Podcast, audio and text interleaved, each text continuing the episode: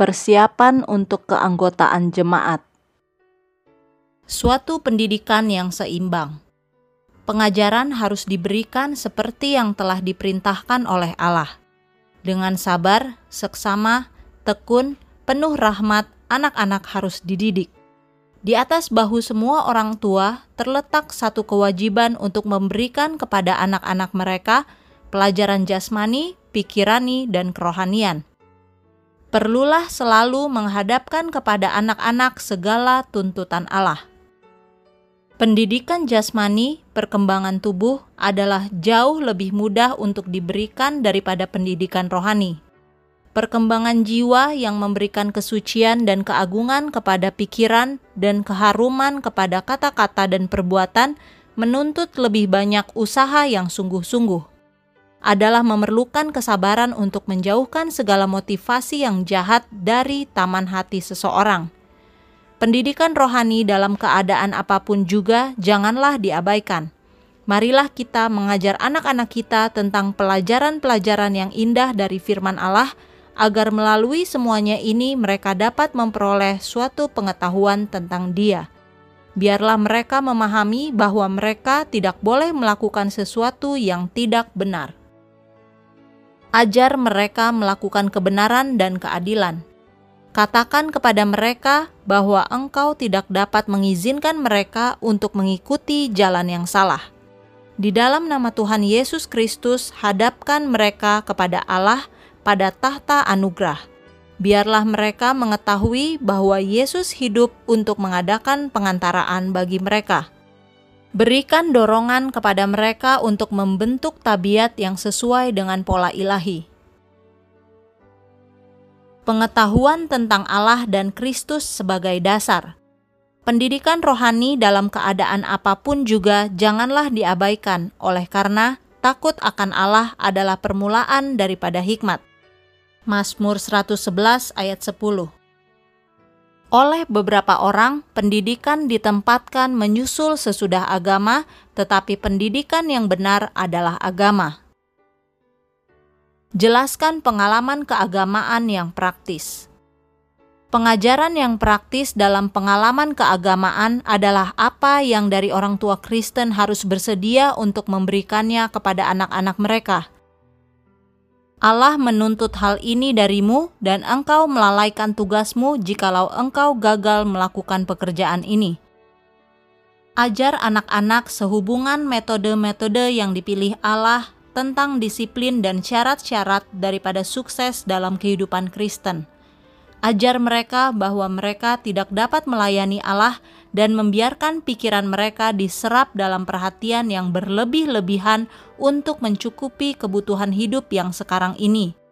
Akan tetapi, janganlah biarkan mereka berpendapat bahwa mereka tidak perlu bekerja dan menggunakan waktu-waktu senggang mereka dengan bermalas-malas. Firman Allah adalah jelas dalam hal ini.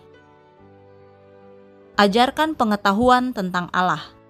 Mengenal Allah adalah hidup kekal Apakah engkau sedang mengajarkan hal ini kepada anak-anakmu, ataukah engkau sedang mengajar mereka untuk memenuhi ukuran duniawi? Apakah engkau sedang mempersiapkan diri bagi rumah yang sedang disediakan Allah bagimu? Ajarkan kepada anak-anakmu tentang kehidupan, kematian, dan kebangkitan Juru Selamat. Ajar mereka untuk mempelajari Alkitab. Ajar mereka untuk membentuk tabiat yang akan hidup sepanjang zaman kekekalan kita harus berdoa seperti yang belum pernah kita lakukan sebelumnya, supaya Allah akan memelihara dan memberkati anak-anak kita. Ajarkan tentang pertobatan dan keampunan setiap hari. Tidak perlu bahwa semua orang harus sanggup untuk menyatakan dengan pasti kapan dosa-dosa mereka telah diampuni. Pelajaran yang harus diajarkan kepada anak-anak kita adalah bahwa segala kesalahan dan kekilafan mereka harus dibawa kepada Yesus pada masa kanak-kanak mereka. Ajar mereka meminta keampunannya setiap hari atas setiap kesalahan yang mereka telah lakukan, dan bahwa Yesus mendengar doa yang sederhana dari hati yang bertobat dan akan mengampuni dan menerima mereka sebagaimana ia telah menerima anak-anak yang dibawa kepadanya pada waktu ia masih ada di dunia ini. Ajarkan tentang pengajaran yang benar. Mereka yang telah mengetahui kebenaran dan merasakan kepentingannya dan telah memiliki suatu pengalaman dalam hal-hal yang berhubungan dengan Allah, haruslah mengajarkan pengajaran-pengajaran yang benar kepada anak-anak mereka.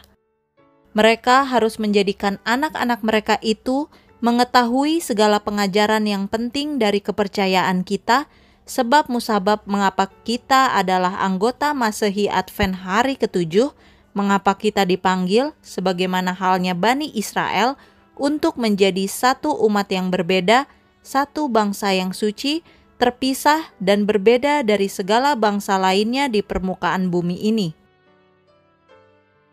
Semuanya ini harus dijelaskan kepada anak-anak dalam bahasa yang sederhana, yang mudah dipahami, dan apabila mereka bertambah dalam usia, segala pelajaran yang diberikan harus disesuaikan dengan kesanggupan mereka yang semakin bertambah, sehingga dasar kebenaran telah diletakkan dengan dalam dan luas berikan pengajaran secara singkat dan sering. Mereka yang memberikan pengajaran kepada anak-anak dan orang muda harus menjauhkan diri dari pembicaraan-pembicaraan yang membosankan. Pembicaraan-pembicaraan yang singkat, yang langsung kepada tujuannya, akan memberikan suatu pengaruh yang menyenangkan. Jikalau banyak hal yang harus dikatakan, adakan secara singkat tetapi sering sedikit pembicaraan yang menarik yang diberikan secara berangsur akan lebih menolong daripada memberikan seluruh pengajaran itu dengan sekaligus. Pembicaraan yang lama meletihkan pikiran anak-anak muda. Terlalu banyak pembicaraan akan menuntun mereka untuk menjadi muak sekalipun pengajaran kerohanian, sebagaimana makan yang berlebih-lebihan membebani perut dan mengurangi selera makan, dan menjadikan seseorang merasa muak terhadap makanan. Malam hari adalah waktu yang berharga. Rumah tangga harus dijadikan sebagai sebuah sekolah yang memberikan pengajaran, gantinya menjadi suatu tempat yang membosankan. Malam hari harus dijadikan sebagai waktu-waktu yang berharga yang digunakan untuk mengajar anak-anak pada jalan kebenaran. Ulangi kembali janji-janji Allah. Kita perlu mengakui Roh Kudus sebagai penerang bagi kita. Roh itu senang berbicara kepada anak-anak dan menjelaskan kepada mereka segala harta dan keindahan firman itu. Segala janji yang diucapkan oleh guru agung itu akan mempesonakan indera dan menghidupkan jiwa seorang anak dengan suatu kekuatan rohani yang berasal dari ilahi di dalam pikiran yang peka itu akan bertumbuh satu pengenalan akan perkara-perkara ilahi yang akan menjadi sebagai satu benteng terhadap segala penggodaan musuh. Jadikan pengajaran keagamaan itu sesuatu yang menyenangkan. Pengajaran keagamaan harus diberikan kepada anak-anak sejak tahun-tahun pertama dalam hidup mereka – itu harus diberikan bukan dalam roh yang mengecam, melainkan dengan roh yang menyenangkan dan membahagiakan. Para ibu harus selalu waspada agar jangan penggodaan datang kepada anak-anak dalam satu bentuk yang sedemikian rupa sehingga tidak dikenal oleh mereka. Para orang tua harus melindungi anak-anak mereka dengan pengajaran yang bijaksana dan menyenangkan sebagai sahabat-sahabat yang terbaik dari anak-anak yang tidak berpengalaman ini, mereka harus menolong anak-anak mereka dalam pekerjaan untuk mengalahkan, oleh karena bagi mereka menjadi pemenang berarti segala-galanya. Mereka harus menyadari bahwa anak-anak yang mereka kasihi, yang sedang berusaha untuk berbuat yang benar, adalah anggota yang lebih muda dari keluarga Tuhan dan mereka harus memberikan suatu perhatian yang sungguh-sungguh dalam menolong anak-anak untuk meluruskan jalan penurutan kepada raja itu. Dengan disertai perhatian yang penuh kasih, mereka harus mengajar anak-anak mereka hari demi hari apa artinya menjadi anak-anak Allah dan untuk menyerahkan kemauan kita kepada penurutan akan Dia. Ajarkan kepada mereka bahwa penurutan kepada Allah mencakup penurutan kepada orang tua mereka. Ini harus merupakan pekerjaan setiap hari, bahkan setiap jam. Orang tua, berjagalah, berjagalah, dan berdoa, dan jadikan anak-anakmu sebagai sahabatmu. Ajarkan pelajaran-pelajaran rohani dari tugas-tugas rumah tangga. Allah telah memberikan kepada orang tua dan guru pekerjaan untuk mendidik anak-anak dan orang muda dalam bidang ini, dan dari setiap perbuatan dalam hidup mereka, kepada mereka dapat diajarkan tentang pelajaran-pelajaran rohani. Sementara melatih mereka dalam hal kebersihan jasmani, kita harus mengajar mereka bahwa Allah menghendaki agar mereka menjadi bersih dalam hati sebagaimana dalam tubuh. Sementara menyapu sebuah kamar, mereka bisa belajar bagaimana Tuhan menyucikan hati. Mereka tidak akan menutup semua pintu dan jendela dan membiarkan beberapa bahan pembersih tinggal di dalam ruangan itu melainkan akan membuka semua pintu dan jendela lebar-lebar dan dengan usaha yang tekun membuangkan segala debu dari dalamnya. Demikian pula segala jendela dorongan hati dan perasaan harus dibuka ke arah surga dan debu-debu sifat mementingkan diri dan keduniawian harus dikeluarkan dari dalamnya anugerah Allah harus menyapu seluruh ruangan pikiran dan setiap unsur keadaan alamiah harus dibersihkan dan dikuatkan oleh roh Allah. Ketidakteraturan dan ketidakrapihan dalam tugas sehari-hari akan menuntun kepada sifat melupakan Allah dan memelihara bentuk peribadatan dalam satu pengakuan iman, tetapi kehilangan kenyataannya. Kita harus berjaga dan berdoa kalau tidak, maka kita akan memperoleh bayangan dan kehilangan bendanya. Satu iman yang benar seperti benang emas harus terjalin dalam pengalaman sehari-hari dalam melaksanakan tugas yang kecil. Pendidikan hati lawan pengajaran buku. Benarlah bagi orang muda beranggapan bahwa mereka harus mencapai taraf perkembangan yang tertinggi daripada kuasa pikiran mereka. Kita tidak akan membatasi pendidikan untuk mana Allah tidak menetapkan batasnya.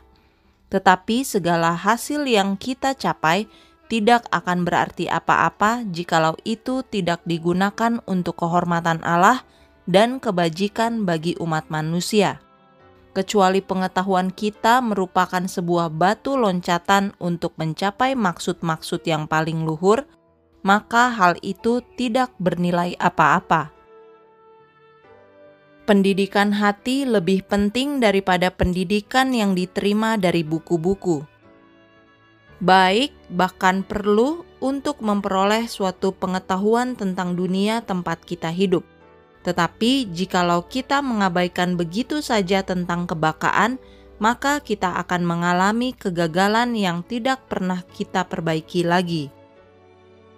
Keuntungan-keuntungan yang timbal balik. Anak-anak kita adalah milik Allah. Mereka telah dibeli dengan satu harga. Pemikiran ini harus menjadi titik tolak segala usaha kita bagi mereka metode yang paling berhasil untuk menjamin keselamatan mereka dan menjauhkan mereka dari jalan penggodaan adalah dengan mengajar mereka terus-menerus tentang firman Allah.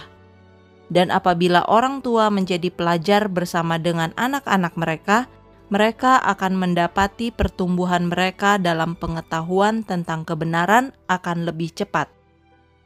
Tidak percayaan akan hilang, iman dan kegiatan akan bertambah jaminan dan kepercayaan akan bertambah dalam apabila mereka dengan cara demikian terus-menerus mengenal Tuhan.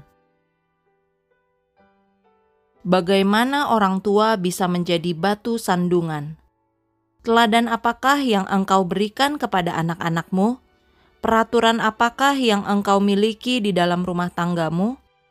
Anak-anakmu harus dididik supaya menjadi manis budi, suka memikirkan kepentingan orang lain, lemah lembut, mudah dibujuk, dan di atas segala sesuatunya menghormati perkara-perkara keagamaan dan merasakan pentingnya segala tuntutan Allah. Anak-anak lelaki dan perempuan dengan cepat dapat menunjukkan ketaatan yang dalam dan simetris jikalau alat-alat yang telah ditetapkan oleh Allah untuk membimbing setiap keluarga diikuti dalam kasih dan takut kepadanya. Mereka akan menunjukkan nilai pendidikan dan disiplin yang benar tetapi kesan yang ditanamkan di dalam pikiran anak-anak melalui kata-kata dari guru kebenaran sering dilawan oleh kata-kata dan perbuatan orang tua. Hati anak-anak yang peka sekalipun tersesat sering diyakinkan oleh kebenaran, tetapi sering penggodaan datang kepada mereka melalui bapa dan ibu, dan mereka menjadi satu korban kepada alat-alat setan hampir-hampir mustahil meneguhkan kaki anak-anak pada jalan selamat bila mana orang tua tidak bekerja sama. Pendapat yang tidak baik yang tercetus melalui bibir orang tua yang tidak bijaksana adalah penghalang utama bagi pertobatan yang sejati dari anak-anak. Hiduplah selaras dengan doamu. Jikalau kamu tinggal di dalam aku dan firmanku tinggal di dalam kamu, mintalah apa saja yang kamu kehendaki dan kamu akan menerimanya.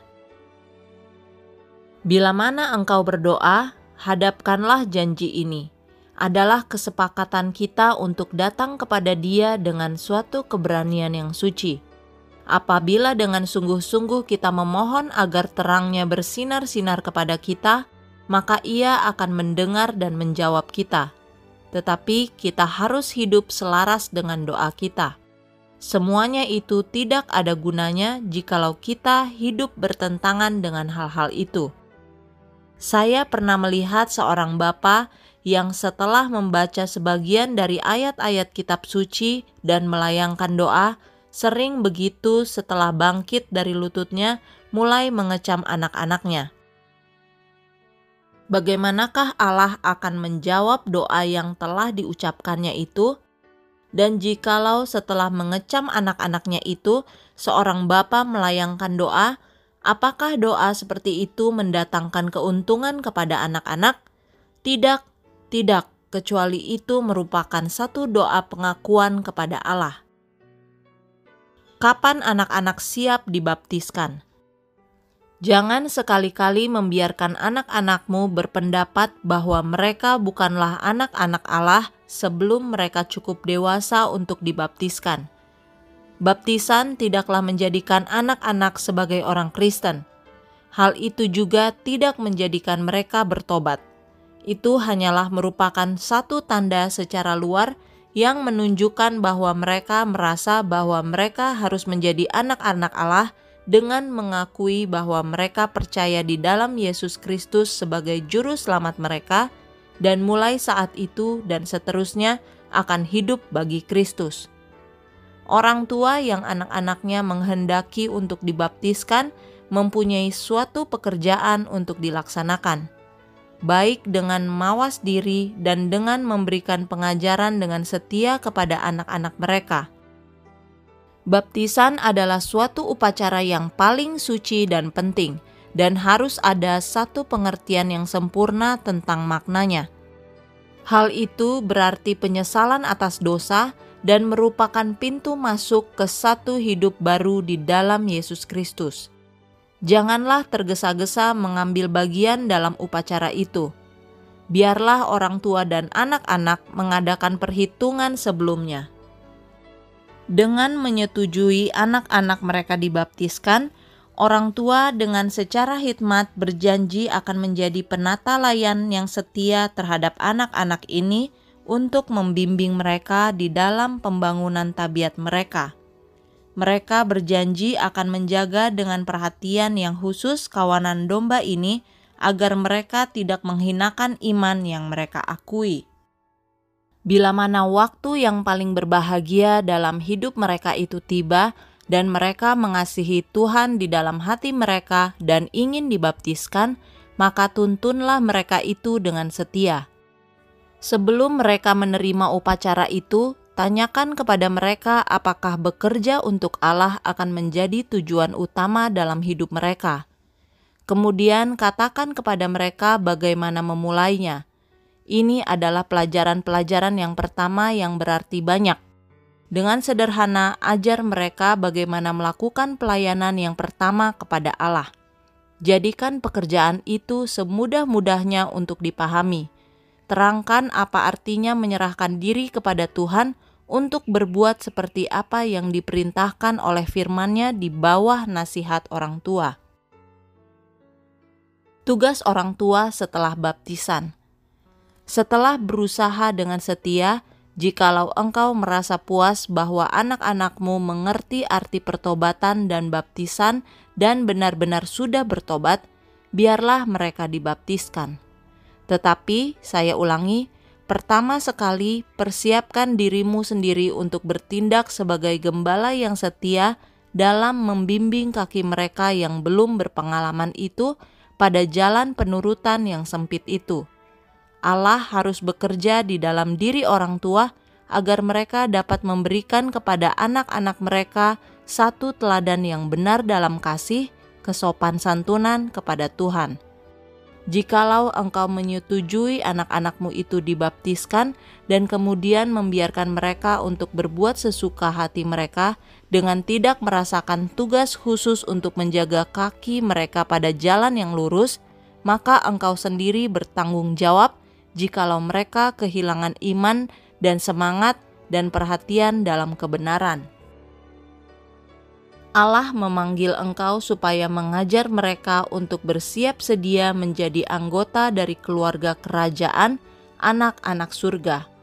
Bekerjasamalah dengan Allah oleh berusaha dengan tekun demi keselamatan mereka. Jikalau mereka berbuat salah, jangan kecam mereka Jangan sekali-kali mengejek mereka bahwa mereka sudah dibaptis, akan tetapi berbuat yang salah. Ingat bahwa mereka masih mempunyai banyak hal untuk dipelajari sehubungan dengan tugas-tugas seorang anak Allah. Persiapan untuk perkumpulan-perkumpulan yang istimewa. Di sini terdapat suatu pekerjaan bagi keluarga-keluarga untuk dilakukan sebelum menghadiri perkumpulan yang suci. Biarlah persiapan dalam hal makanan dan pakaian dijadikan soal nomor dua, tetapi biarlah penyelidikan hati yang sungguh-sungguh dimulai di rumah tangga. Berdoalah tiga kali satu hari, dan seperti Yakub, berdoalah dengan cara yang mendesak rumah tangga adalah satu tempat untuk mencari Tuhan. Kemudian bawa dia bersama-sama engkau kepada perkumpulan itu dan betapa indahnya jam-jam yang engkau gunakan di sana. Tetapi bagaimanakah engkau dapat merasakan hadirat Allah dan melihat kuasanya dinyatakan bila mana pekerjaan pribadi untuk mengadakan persiapan bagi upacara itu diabaikan? Demi kepentingan jiwamu, Tuhan, dan orang lain, bekerjalah di rumah tangga. Berdoalah sebagaimana yang belum pernah engkau lakukan. Biarlah hatimu hancur di hadapan Allah. Aturlah rumahmu. Siapkan anak-anakmu untuk upacara itu. Ajar mereka bahwa untuk datang ke hadapan Allah dengan berpakaian bagus tidaklah sepenting seperti mereka datang dengan tangan yang bersih dan hati yang suci. Buangkan segala rintangan yang menghalangi jalan mereka, segala sengketa yang ada di antara mereka sendiri atau di antara engkau dengan mereka. Dengan berbuat demikian, engkau akan mengundang hadirat Tuhan ke dalam rumahmu, dan malaikat-malaikat surga akan mengawal engkau apabila engkau pergi ke kumpulan itu, dan hadirat serta terang mereka akan mengusir kegelapan dari malaikat-malaikat jahat taburkan benih-benih kebenaran dalam iman. Pekerjaan penabur adalah satu pekerjaan iman. Rahasia dari bersemi dan bertumbuhnya benih, ia tidak akan memahaminya, akan tetapi ia mempunyai kepercayaan dalam alat-alat oleh mana Allah menyebabkan tanaman bertumbuh. Ia menaburkan benih itu sambil mengharapkan akan mengumpulkannya kembali dalam panen yang berkelimpahan. Demikian juga seharusnya orang tua dan guru bekerja sambil mengharapkan suatu panen dari benih yang telah mereka taburkan. Kita harus memohon berkat Allah atas benih yang telah ditaburkan dan keyakinan bahwa Roh Kudus akan mengawasi sekalipun anak-anak kecil. Jikalau kita menunjukkan iman kepada Allah, maka kita akan disanggupkan untuk menuntun mereka kepada anak domba Allah yang mengangkut dosa dunia ini. Ini adalah suatu pekerjaan yang paling penting terhadap anggota keluarga Allah yang lebih muda.